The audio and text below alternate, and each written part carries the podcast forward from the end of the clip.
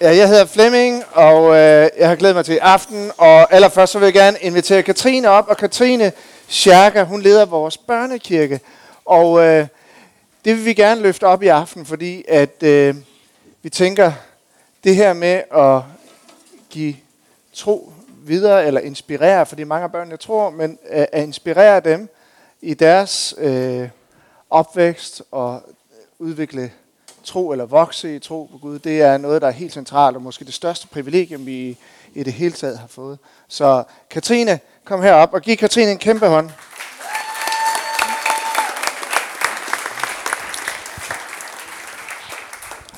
Jeg har så præsteret at lægge min papir om, hvad jeg skulle sige, sådan lidt øverst i min taske i regnvejret. Så nu øh, freestyler vi, ikke? og så satser vi på, at det bliver til noget fornuftigt alligevel. Jeg hedder Katrine, og jeg leder vores børnekirke. Det har Flemming sagt. Og øh, så tænker jeg, så kan det være, at du sidder her og tænker, hvorfor skal jeg dog høre om det? Jeg står ikke tidligt op søndag morgen og går til formiddagsgudstjeneste, men jeg har sådan lyst til at dele med jer, hvad det er, vi laver i vores børnekirke, fordi vi har brug for, at I også bakker op om den. Om I, om I nogle gange kommer om formiddagen, om I... Øh, kender nogle børn eller ikke gør, så er vi sammen som kirke, og vi er sammen som kirkefamilie, og det er så vigtigt for vores børn, at de oplever, at de er en del af den her kirkefamilie. Så øh, det vil jeg bare gerne lige øh, sådan ind, give jer et indblik i, hvad det egentlig er, vi går og laver. Og øh, i børnekirken så har vi faktisk øh, det sidste år, uden at vi helt vidste det, arbejdet med det her års tema, som øh, hedder Tæt på. For vi har nemlig arbejdet rigtig meget med, at børnene må få lov til at møde Gud og selv have en oplevelse af, at de kan have en relation til en levende Gud. Vi fortæller historier fra Bibelen, og det gør vi, fordi vi synes, det er vigtigt, at øh, vi bygger på et bibelsk grundlag. Det er også en af Vineyards værdier. Men vi bruger også historierne til at koble det til noget helt lavpraktisk. Hvad betyder det egentlig, når nu at de her fire venner, de løftede en lam mand ned gennem taget? Hvad, hvad betyder det for dig? Hvad kan du gøre derhjemme? Og øh, hvad betyder de her historier om Moses, der så en brændende busk og alt muligt andet? Hvordan ser det ud hos dig derhjemme? Og øh, så giver vi dem også tid til det, vi kalder for at gribe fra Gud. Fordi det der med at bede, det kan godt blive sådan lidt øh, et mærkeligt ord, men, øh, og man skal bede Gud om noget. Men, men vi griber fra Gud. Vi griber det, han siger. Vi tænker det, han tænker. Vi mærker det, han mærker. Og vi snakker med ham ligesom en ven. Og det, øh, det nyder vi virkelig. Men det her med at arbejde med børn, det er sådan et trosarbejde. Fordi vi er nødt til at tro på, at Gud møder de her børn. Vi er nødt til at tro på, at de mærker Gud og møder ham. Fordi de kommer altså ikke sådan af sig selv og siger, ej, det var bare stærkt, det du sagde i dag. Jeg kunne virkelig bare mærke, at Helligånden den rørte mig. Eller sådan, ej, jeg har også gået og har kæmpet med det her, og øh, vil du ikke bede for mig? Øh, så, så vi er nødt til at tro på, at, øh, at de møder Gud. Men vi øh, skal også lære at lytte. Fordi børn er nemlig rigtig dejlige, intuitive og simple i deres tro til Gud, og det tro på Gud. Og det er jo et, øh, en af mine kæphester, som er, det er jo derfor, at Jesus siger, at vi skal blive som børn. Det er fordi børn har fanget, at det er simpelt. Så når en fireårig har travlt med at afbryde historien, der bliver fortalt, for at fortælle, at Jesus bestemmer over det hele, og faktisk er sådan en slags superhelt, eller en seksårig stillevisker, ej, Gud har jo skabt mig han elsker mig jo helt vildt meget, fordi en anden seksårig er i gang med sådan et tankeeksperiment, der handler om, at Jesus måske godt vil spise os. Eller når en øh, syvårig griber fra Gud, at han synes, hun er god til at spille fodbold. Eller en anden syvårig, der hjemme spontant takker Gud for, at hun kan læse om ham i Bibelen, fordi hun faktisk nogle gange ikke er helt sikker på, at hun tror på ham, og fortæller ham det. Eller når en øh, 8-årig synes, at det er det mest naturlige i verden, at Gud selvfølgelig helbreder ham, når han beder, og slet ikke sådan, synes, at det behøver vi at lave en big deal ud af, fordi selvfølgelig gør han det. Eller den 10-årige er helt sikker på, at Gud godt ved, at han drømmer om at få en kæmpe villa, når han bliver voksen, og selvfølgelig vil give ham det, fordi han elsker ham så meget. Så er det, at det, vi drømmer om i København Vineyard, sker. Det sker måske i det skjulte, og det sker måske ubemærket, og måske sker det simplere, end vi tror. Men det sker. Børnene møder Gud, og de lærer ham at kende, og de taler med ham, og de går med ham i hverdagen, og det er det, vi drømmer om i København Vineyard. Og det er også i sådan et fint samspil med hjemmene, fordi det er jo der, de ser, hvordan en hverdagstro ser ud, og det er sådan set bare det, vi prøver på at bakke op om i børnekirken. Så drømmer vi også om, at børnene kommer tæt på hinanden, og tæt på jer, som måske ikke lige har jeres daglige gang i børnekirken. Og derfor er vi rigtig opmuntret over, at vi nu er begyndt en gang om måneden øh, om formiddagen at synge sammen, alle sammen, og have nadver sammen, øh, børn og voksne, når vi har det, vi kalder for megasøndag. Og det, jeg vil virkelig opmuntre jer til at prøve at komme med en søndag. Det er lidt kaotisk, og børn, der vandrer ud, mens Christoffer står og taler og sådan noget. Men altså, det, det, jeg synes, det er så opmuntrende at få lov til at opleve, at vi kan være sammen i tilbedelsen. Øh, og sammen kommer tæt på Gud. Og øh, alle undersøgelser viser, at fælles oplevelser styrker fællesskabet. Og det er rigtig vigtigt for vores børn at mærke, din del af et fællesskab. Og så er det rigtig opmuntrende at se, at børnene knytter bånd på tværs af alder, og den 11-årige siger, ej, jeg vil bare helt vildt gerne være i gruppe med ham, med den 3-årige, fordi ham har jeg lige noget særligt med. Og det vil vi også gerne se, at de gør med jer, andre voksne og store. Så vi håber, at I vil være sammen med os om at komme tættere på Gud og tættere på hinanden. For eksempel kan du komme en formiddag, eller på et andet tidspunkt, når du møder et barn, og spørge dem om, hvad det er, I hver især har lært, eller hørt, eller oplevet til en gudstjeneste. Eller du kan være med i en netværksgruppe, hvor der er børn, og du kan dele liv med dem.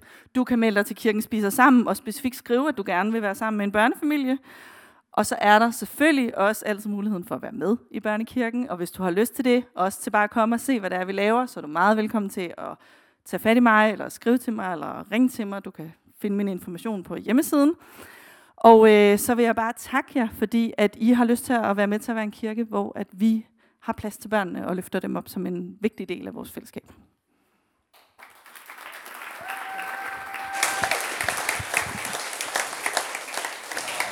Ja. Det er, det er meget opmuntrende, at øh, vi som øh, kirke har fået en rigtig god start på den her øh, nye sæson. Øh, vi vokser faktisk hver eneste søndag, og hvis man nu tæller alle med børn, et par hunde og alle, der øh, har København Vineyard som, øh, som sin kirke, så nærmer vi os faktisk på medlemslisten snart 600 mennesker. Der er kommet samling omkring vores øh, helt unge, øh, både øh, Young Grapes og Vineyard Ung, har Christoffer, Jonas, Karoline, Silja, Hanna og Josias øh, gjort stor indsats for, at øh, det skulle lykkes. Og vi oplever også et, øh, vi oplever også et, øh, synes jeg, opsving ved de her, eller hvad skal man sige, opsving, her ved aftengudstjenesterne. Og, øh, og vi er ved at planlægge springcamp for, øh, for, for det her aftenmiljø, som vi skal have i foråret. Der er fire nye øh, netværksgrupper på vej. Øh, vi øh, drømmer om at udvide Family Time, som er et øh, fællesskab en gang om måneden, hvor vi øh, kommer fra alle mulige sammenhænge og nyder hinanden. Vi starter snart en ledertræning op, virkelig spændende, og lige om hjørnet, så er der Mission Julegave, hvor vi når ud til rigtig mange mennesker. Og man kan sige, at vi er rigtig mange, der løfter, der, øh, og det er hele vejen rundt. Vi står sammen om det, vi har gang i, og vi oplever, at folk tager fat. At vi tænker, at en opgave er en gave, og vi lader hinanden at kende samtidig. Og så er der jo åbne den nye metro i dag. Det gør det jo bare endnu lettere. Få hundrede meter herfra og komme i kirke, også hvis der er dårligt vejr. Og så kan vi jo øh, midt i det hele, Christoffer, Anna og jeg, øh, glæder os øh, sammen med hele kirken over, at øh, Gitte og Hasse og Johanna, de er landet rigtig godt her i København Vineyard, og de er med til at skubbe os i den rigtige retning. Det er helt fantastisk opmuntring til os alle sammen. Men der er et område, Øh, der desværre halter, og derfor skal jeg lige bruge lidt tid på at snakke økonomi. Fordi det er sådan, at øh, indtægterne er faldet fra 2018 til 2019, og de er faldet af øh, gode naturlige årsager med folk, der har været med til at støtte og løfte, som er flyttet fra byen øh, det seneste år. Og det har desværre medført, at vi har set et markant fald i indtægterne. Og helt konkret, så har vi behov for at øge vores månedlige indtægter med 30.000 kroner, hvis vi gerne vil fortsætte den gode kurs, vi er inde på. Og her har vi virkelig brug for at stå sammen og øh, gøre noget ved det. Jeg vil, jeg vil allerhelst undgå at tale om det her det næste halve år for at afhjælpe situationen, så det vil være rigtig opmunderende, hvis det er noget, vi kan handle på i dag og ikke udskyde til en gang senere. Og øh, jeg er sikker på, at det ikke vil lykkes, hvis vi tænker, det klarer de andre nok. Det er noget, vi sammen skal løfte. Og jeg vil gerne bruge et billede, som jeg har nævnt mange, mange år, taget op i en lignende situation. Øh, vi er som en kirkefamilie indbudt til et sammenskudskilde, hvor vi hver især bringer en ret med til bordet. Og vi ønsker at være inkluderende, inspirerende, involverende kirke. Og det, at vi ønsker at være inkluderende, det betyder, at vi vil gerne tage så mange retter med til bordet, at der er plads til at inkludere de mennesker, som ikke har noget at bringe med til bordet eller til festen. Og øh, det er vigtigt for os, at øh, de, som har brug for at komme og blive serviceret, ikke oplever, at det er et krav, at de skal bringe noget med. Men nu er vi altså i den situation, at vi har gang i et fantastisk sammenskudskilde, øh, en fantastisk fest. Vi lever vores drømme ud, vi planter kirker, vi øh, gør en social indsats i byen, vi støtter kirkeplantninger i Myanmar, hvor det gror helt vildt, og så videre. Og så er der helt enkelt for få retter på bordet. Der er ikke nok på bordet. Og derfor vil jeg gerne i dag opmuntre flere af jer til at bringe en ret med til bordet. Og du som aldrig har haft mulighed for at bringe ret med til bordet, øh, at du må tage stilling til, om det er noget, du kan gå i gang med. Og måske øh, tænke din økonomi igennem, og selvom det bare er en, øh, en, øh, et lille beløb, så gør det en stor forskel, når vi er mange, der løfter. Alt øh, hjælper til. Og det kan også være, at du, som allerede er godt i gang og har bragt noget med, måske kan tage mere med. Øh, for øh, sagen, vi giver til, synes jeg, den er fantastisk. Den er uvurderlig. Det er svært at måle på, hvor, hvor, hvor, hvor meget af det, vi arbejder på, hvor meget er det værd. Øh, vi elsker vores kirkefamilie, og alt, hvad vi sammen kan gøre for København, og faktisk for Danmark, som den her kirke rækker ud til. Men sagen er også, sagen er god, men sagen er også den, at vi kan bare ikke fortsætte på samme måde, hvis vi ikke gør noget ved det. Og jeg ved ikke, du, hvordan du har det, sidder her og lytter til øh, snak eller tale om økonomi.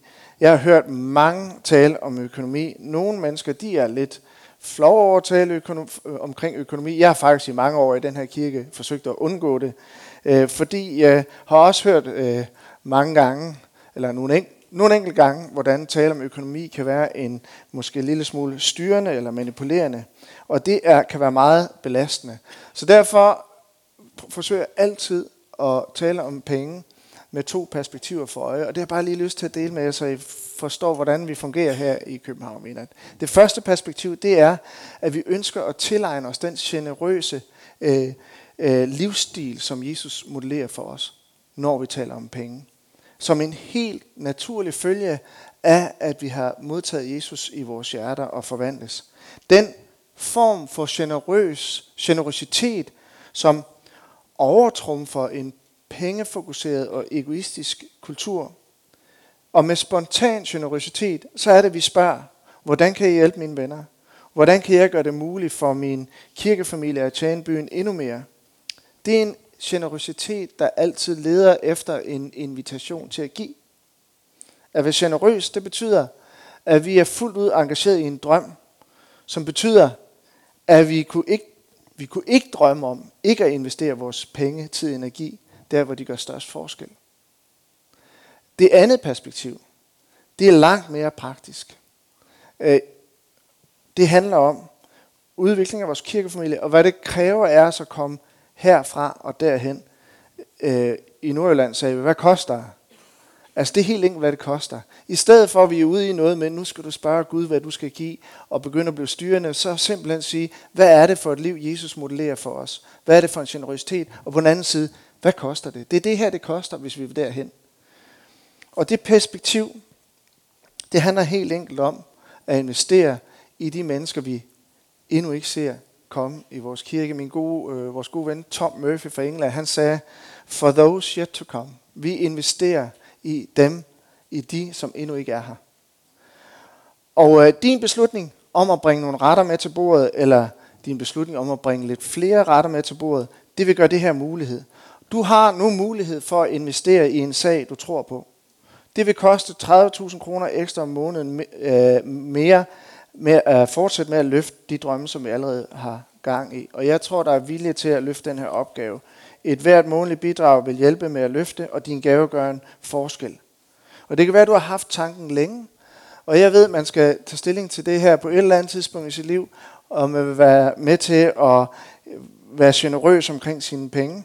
Øh, og endnu ikke er kommet i gang. Måske har du endda gjort dig tanker om det bibelske forslag, som vi øh, kan læse om, nemlig at øh, vi beholder af det, vi tjener, 90% til os selv, og så giver 10% af dine indtægter videre.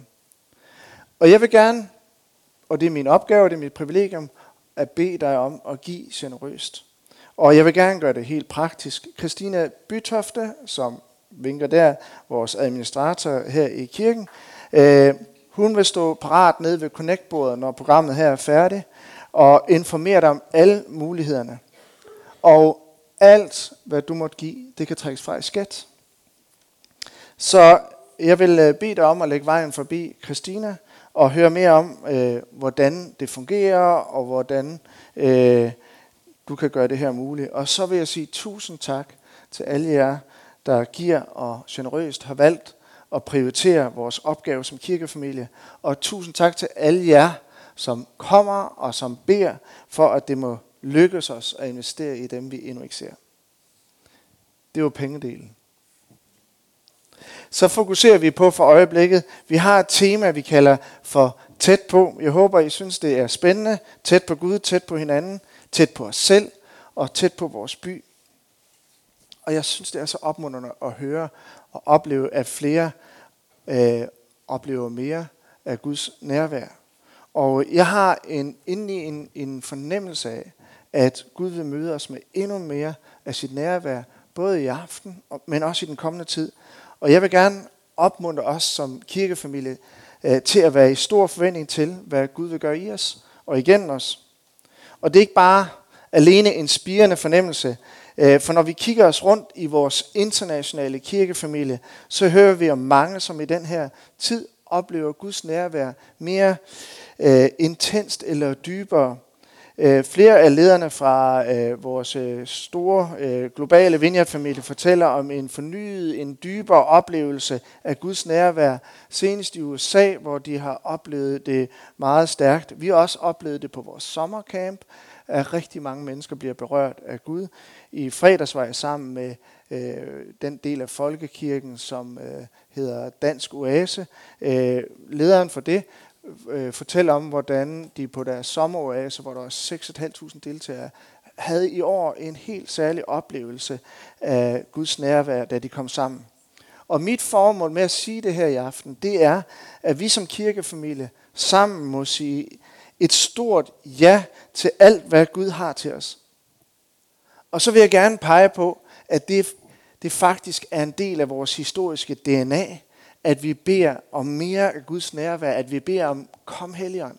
Jeg ved, at der er nogen ind imellem, der spørger, hvem, hvad er Vineyard egentlig for noget? Og jeg tror, det er rigtig vigtigt, at, at vi forstår, hvad er vi for en kirkefamilie? Hvad er vores rødder, hvad er vores baggrund? Og hvis vi kigger tilbage i vores øh, internationale øh, Vineyard kirkefamilies historie, den er jo ikke så langt tilbage. Den begynder i 70'erne, og øh, i dag så er der cirka på verdensplan over nok over 3.000 kirker nu. Kigger vi ned i historien, så har et helt særligt møde en søndag aften haft et, en øh, betydning for, hvordan vi forstår os selv som kirkefamilie verden over. I 1978 så plantede John og Carol Wimber, som senere ledte øh, Vineyard-familien, han er desværre død i dag, men de plantede en kirke, som senere kom til at hedde Anaheim Vineyard i Kalifornien. To år efter de har plantet den i 1980 på Mother's Day, så besøgte en ung mand ved navn Lonnie Frisbee, og han kommer herop. Uh, vi stammer jo fra den tid. Uh, og han besøgte så den her nye kirkeplantning, som på det her tidspunkt, to år efter de var startet, allerede talte, talte 700 mennesker. Og inden gudstjenesten, den dag, den søndag på Canyon High School, så inviterede Carol og John Wimber Lonnie hjem til middag. Øh, og under middagen, til Johns store frustration, så oplevede han, at Gud sagde til ham spontant, at han skulle bede Lonnie prædike den samme aften. Lonnie prædikede, og han bad den berømte bøn, som en del af vores selvforståelse. Come, Holy Spirit. Alt imens John Wimber, han sad, som den jazzmusiker han oprindeligt var, og med i, øh, i tilbedelsen sad bag klaveret og var dybt frustreret over, hvordan kirken var gået fuldstændig i opløsning den aften.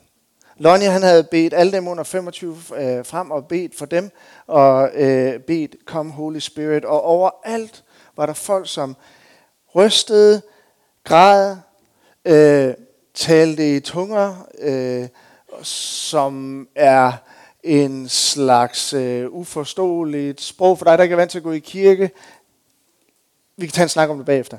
Men en, og ved mødet, så sker der en ung mand, han falder om, og han falder om, mens han falder om, så falder han om med mikrofonen ind i munden. Og, og mens han ligger på gulvet med mikrofonen i munden, så priser han Gud, som høres ud over hele øh, rummet. Og senere beskriver Carol Wimber i en artikel, hvad der skete, at hun beskriver situationen med ordene, The place looked like a battlefield. Og i månederne derefter, så brød der en ungdomsvækkelse ud mange steder, som, hvor, hvor, hvor mange unge, og nu kan vi lige kigge os rundt omkring her, hvor rigtig mange unge var blevet berørt af Guds nærvær ved det møde. Og i samme periode, i løbet af nogle få måneder, så døbte Carol og John Wimber hjemme i deres private hjem, i deres pool, over 700 mennesker. Og de voksede til 1800 mennesker i løbet af nogle få måneder på deres gudstjenester. John Wimber han sagde, for det var han, I was an expert on church growth, but I had never seen evangelism like that. Og jeg fortæller det her, for at vi skal forstå, hvem vi er. Historisk set, så er vi altså en kirkefamilie, som beder, kom Helligånd, og uophørligt har fokus på at bringe Guds nærvær til alle, hver dag og alle steder. Vi bringer håb med Guds nærvær. Vi bringer genoprettelse. Vi, øh, vi, øh, vi øh, giver, bringer helbredelse. Og øh, når jeg fortæller om det her, så vil jeg også gerne understrege, det er ikke de her manifestationer eller ydre tegn på Guds nærvær, som i sig selv er særlig interessante eller fascinerende, men alene for, at vi må forstå, at vi er altså en kirkefamilie, hvor alt begyndte med Guds nærvær.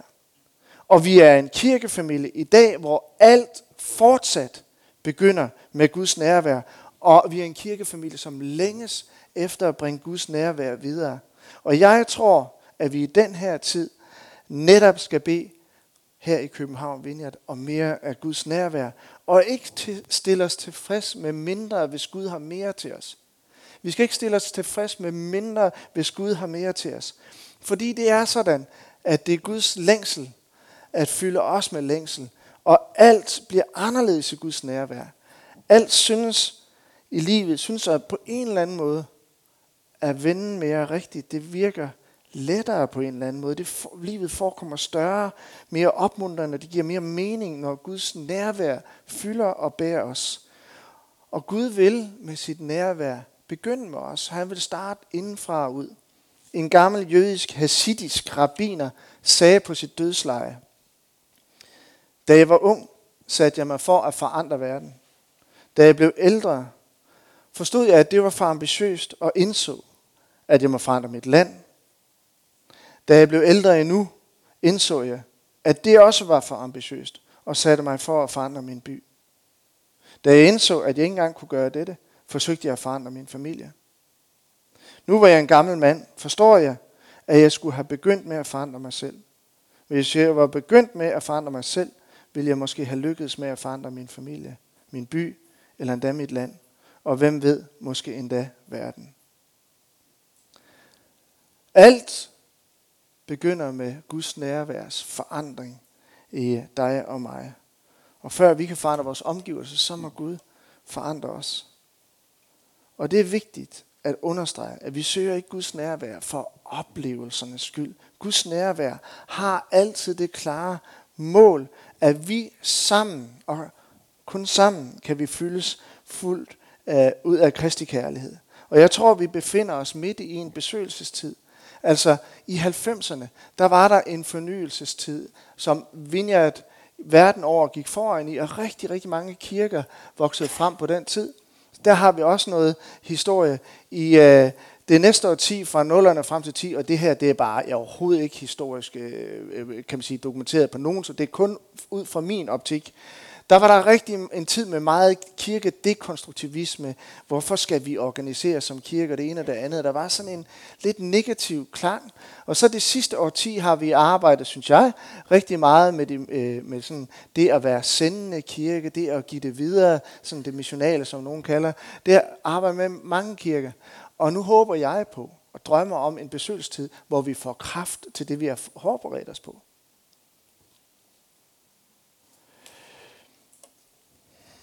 Og når Gud han møder os med sit nærvær, så er det altid for, som Paulus siger, at vi sammen med alle de hellige får styrke til at fatte, hvor stor bredden og længden og højden og dybden er, og til at kende Kristi kærlighed, som overgår al erkendelse, så I fyldes til hele Guds fylde nås. Og den her Guds fylde, det er sådan et tilbagevendende tema for Paulus. Han, kører, han kommer også ind på det i Kolossenserbrevet, og tanken er, vi har allerede Guds fylde, samtidig med, at vi vokser mere ind i hans fylde. Det er ikke så meget Guds fylde over i os, som det er os, der sammen vokser til at blive lame ind i Guds fylde. Igen er det alt, der begynder med Guds nærvær, som leder os ind i Guds fylde, og vi således oplever en kærlighed, som overgår al erkendelse. Og alt hvad du og jeg, alt hvad vores familie, alt hvad vores venner og studiekammerater har brug for, det har vi i Jesus. Lad os ikke stille os tilfreds med mindre, når Gud han har mere til os. Lad os gribe alt, hvad Gud han har til os. Guds nærvær har altid været i centrum for udviklingen af, hvem vi er som kirkefamilie. Også bare i Danmark. I den første kirke i Danmark, som oprindeligt var blevet til en vineyardkirke, øh, Gitta og Hasse og jeg, vi, vi tjente faktisk i den kirke der fra begyndelsen af 90'erne, der oplevede vi rigtig meget Guds nærvær pludselig lande øh, i os i en lille kirke ude på Bøgelandet. Øh, på en helt særlig måde. Jeg husker, at øh, vi husker, der var en, der var en ung mand, en, jeg tror han var cirka 18 år, sad derhjemme og nørdede ved computeren. Han var sød, men sagde ikke rigtig noget. Han øh, pludselig på, øh, på nogle af gudstjenesterne. Øh, det lyder mærkeligt, men han, han hoppede op og ned under lovsang med et mærkeligt, men meget festligt udtryk i øjnene. Øh, og hans forældre, meget jordbundne jyder, de kunne simpelthen ikke kende ham igen, og de spurgte øh, hinanden og, og os, vi andre led, hvad sker der med ham? Og efter nogle intense uger sådan i Guds nærvær, bare det samme skete for ham igen så begyndte han pludselig at tale, hvilket var helt usædvanligt overraskende øh, for nogen af os. Selvfølgelig snakkede han, men vi har bare ikke hørt så meget til ham. Men så stod han frem i kirken, og så sagde han, før, før skulle jeg tage mig sammen for at læse i Bibelen. Nu skal jeg tage mig sammen for at stoppe efter to timer. Der var en ældre kvinde i kirken, som også begyndte at komme og kom til tro. Hun har brugt meget af sit liv på at lave en stor dukkesamling. Da hun kom til tro, så begyndte hun bare at give det ud til højre og venstre, for det betød ikke så meget. Det betød ikke noget for hende mere. Hendes fortrydelse var, hvorfor var jeg ikke kommet til Gud tidligere i mit liv? Hun tog sin mand med i kirke, som ikke havde noget med kirke og alt det at gøre. Det var meget tydeligt. Første gang han kommer, og vi samles sin biblioteksal, bibliotekssal, der er måske 30-40 mennesker til stede, og der er lov, som vi har der som i aften her, der er ingen, der beder for ham. Der er ingen, der rører ved ham. Pludselig så falder han sammen der, hvor han står ned blandt stolene og i, øh, i, øh, under Guds nærvær. Der var en øh, familie, en stor børnefamilie, som tog kontakt til os. De gennemgik en meget vanskelig tid. En hård periode, og kvinden ville gerne øh, begynde i kirken. Manden var ikke interesseret, men lå sig overtalt, dukkede op. Og jeg ved ikke, om det var ved første eller ved en af de første gudstjenester, at han blev bedt for. Og da han blev bedt for, så, så faldt han om på stedet, og han faldt sådan, så han lå landet med hovedet ned i en skraldespand, der væltede. Og så lå han med hovedet ind i skraldespanden. Og lang tids bekymringer og byrde blev afløst af 15 minutters latter, hvor han lå der. Og da han, da han rejste sig op for det, og i den kommende tid, så var, han, øh, så, var, så, var, så var der et smil på hans ansigt, og så meget synes at være forandret, og de blev en del af kirken. Jeg husker også, at vi som, øh, øh, og jeg fortæller det her stadigvæk, fordi jeg gerne vil pege på, at Vineyard, det begyndte med Guds nærvær. Vi, øh, vi, var, vi havde som en, en lille kirke der, vi havde en lille café på hovedgaden. Og øh, en, en helt almindelig onsdag aften, hvor nogle netværksgrupper var samlet, så øh, stod vi sådan spredt ind i det her rum. Jeg vil også tro, at vi var en 30-35 mennesker. Og som jeg husker det, var der hverken øh, lovsang, der var ikke bøn, der var ikke nogen, der sagde noget. Men der var en helt usædvanlig tæt, fortættet atmosfære af Guds nærvær i rummet. Det, man kunne, når man kiggede rundt på folk, så var det næsten som de stod og sidrede. Man behøver ikke sige noget. Du kender sikkert Guds nærvær, og det kan blive så intenst. Og det var så tydeligt. Og mens vi stod der, hvor man egentlig ikke behøver at gøre så meget andet end bare at nyde Guds nærvær, træder tre unge mænd ind ad døren, fordi det var en gadecafé, de kunne se, at der var mennesker derinde. Og jeg tænkte, nu bliver, det bliver spændende det her. For det må virke virkelig underligt. I løbet af den her aften, i løbet af, af den næste time, halvanden, så havde alle de tre unge mennesker selv taget imod Jesus, blevet bedt for, og gik rundt og bad for de andre i kirken. I Guds nærvær bliver alt lettere. Og øh, efter de her oplevelser, og mange, mange flere, vi oplevede faktisk den tid, at Gud gjorde noget særligt i den kirke, så vi holdt en gang om måneden, der holdt vi noget, vi kaldte for i Guds nærvær. Og i løbet af to og et halvt år, så var, øh, så var der aflagt to og et halvt tusind besøg fra, fra folk i, i, i hele Danmark, som rejste til den her lille bundeby og oplevede Guds nærvær. Det, der var, det, der, det, det vil sige med det, der, at øh, det var vigtigt, at vi sammen tog stilling til, er det her for Gud? Har det, øh, bærer det, kan man sige, frugter med sig, hvor vi vokser i kærlighed til Gud. Og så igen, det der skete der, det inspirerede os til at tage en rejse, jeg og en anden leder, til en vineyardkirke over i Toronto, som vi besøgte i 95. Og det var første gang, jeg mødte en vineyardkirke. Og så snart jeg trådte ind ad døren, så følte jeg, yes, det er mit hjem. Det er det, jeg har let efter hele tiden. Øh, masser af Guds nærvær og en afslappet stil. Den kombination havde jeg virkelig let efter. Jeg følte mig hjemme. Og de to kommende år, da vi øh, kom hjem derfra, så arbejdede vi på, at vi kunne starte den første vinderkirke op i Danmark. Alt sammen tog udgangspunkt i Guds nærvær. Den første gang, jeg selv oplevede Guds nærvær så, så tydeligt, det var da jeg var øh, lidt yngre endnu og læste teologi og var blevet inviteret til at tale på sådan en sommerkonference, øh, et sommerstævne for de unge hvor jeg underviste syv dage i træk, og jeg er sikker på, at det var sindssygt kedeligt. Endnu mere kedeligt, end det er, når jeg taler i dag. Og den sidste aften, der skulle der være nadver, jeg glæder mig par til, nu er det overstået. De har kedet sig, jeg har kedet mig, jeg skal hjem. Og som vi delte nadver med hinanden, så brød Guds nærvær frem på en måde, jeg ikke har oplevet før. Tre gange forsøgte jeg at komme hjem. Alle de der unge kommer og vil bes for. Nogen faldt om, men det var så tydeligt, at Guds nærvær var der. Der var en ung mand på 12, en dreng. Han begyndte at dele nogle ord om, at der var sygdom i lokalet og forskellige ting. Han hed Thomas Viller, han leder Aalborg Vineyard i dag. Det begynder alt sammen med Guds nærvær. Det begynder alt sammen med Guds nærvær. Og øh, da Anna og jeg sammen med Gitta og Hasse, og som i dag er vildt begejstret for at arbejde i kirken her med vores præsteteam og alle andre, os som familie. Nu fremhæver Hasse og Gitte så meget. Vi kunne lige så godt fremhæve os alle sammen. Øh, men da vi rejste herover, så var vi øh, klar over, at øh, så var vi klar over, at øh, vi stod over for noget helt nyt.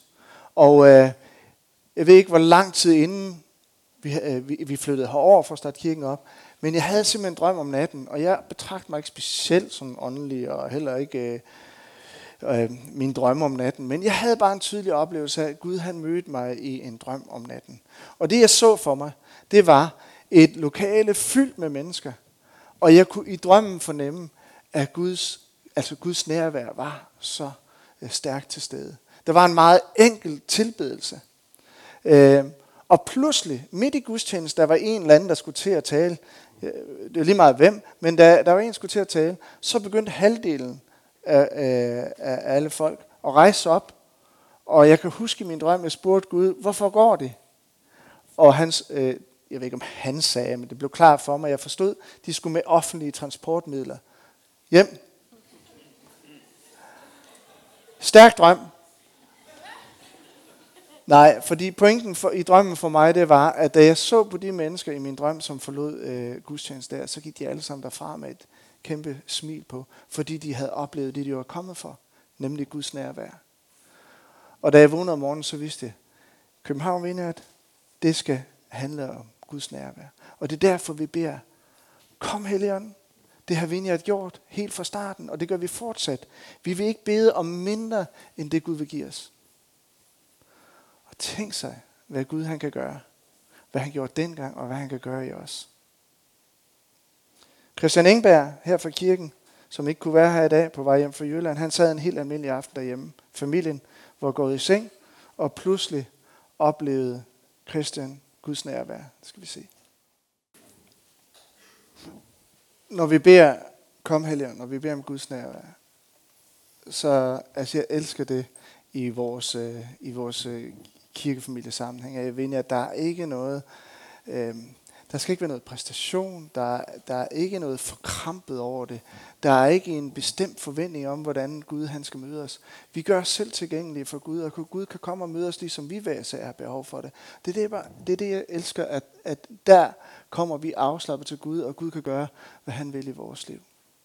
Øhm, så skal vi ikke sige ja til alt det, som Gud har til os? Kan, kan vi ikke sådan en aften som den her, som kirkefamilie, det gjorde vi i morges med vores kirkefamilie, sagde ja til, at øh, ja til alt, hvad Gud måtte have til os. Vi vil ikke bede om mindre, end det Gud vil give os. Så jeg tænkte, det kunne vi gøre. Øh, og tænk tilbage på den her aften, når vi fortsætter herfra, at vi har sagt ja. Vi har sagt ja som kirkefamilie. Alt, hvad Gud har til os, det tager vi imod.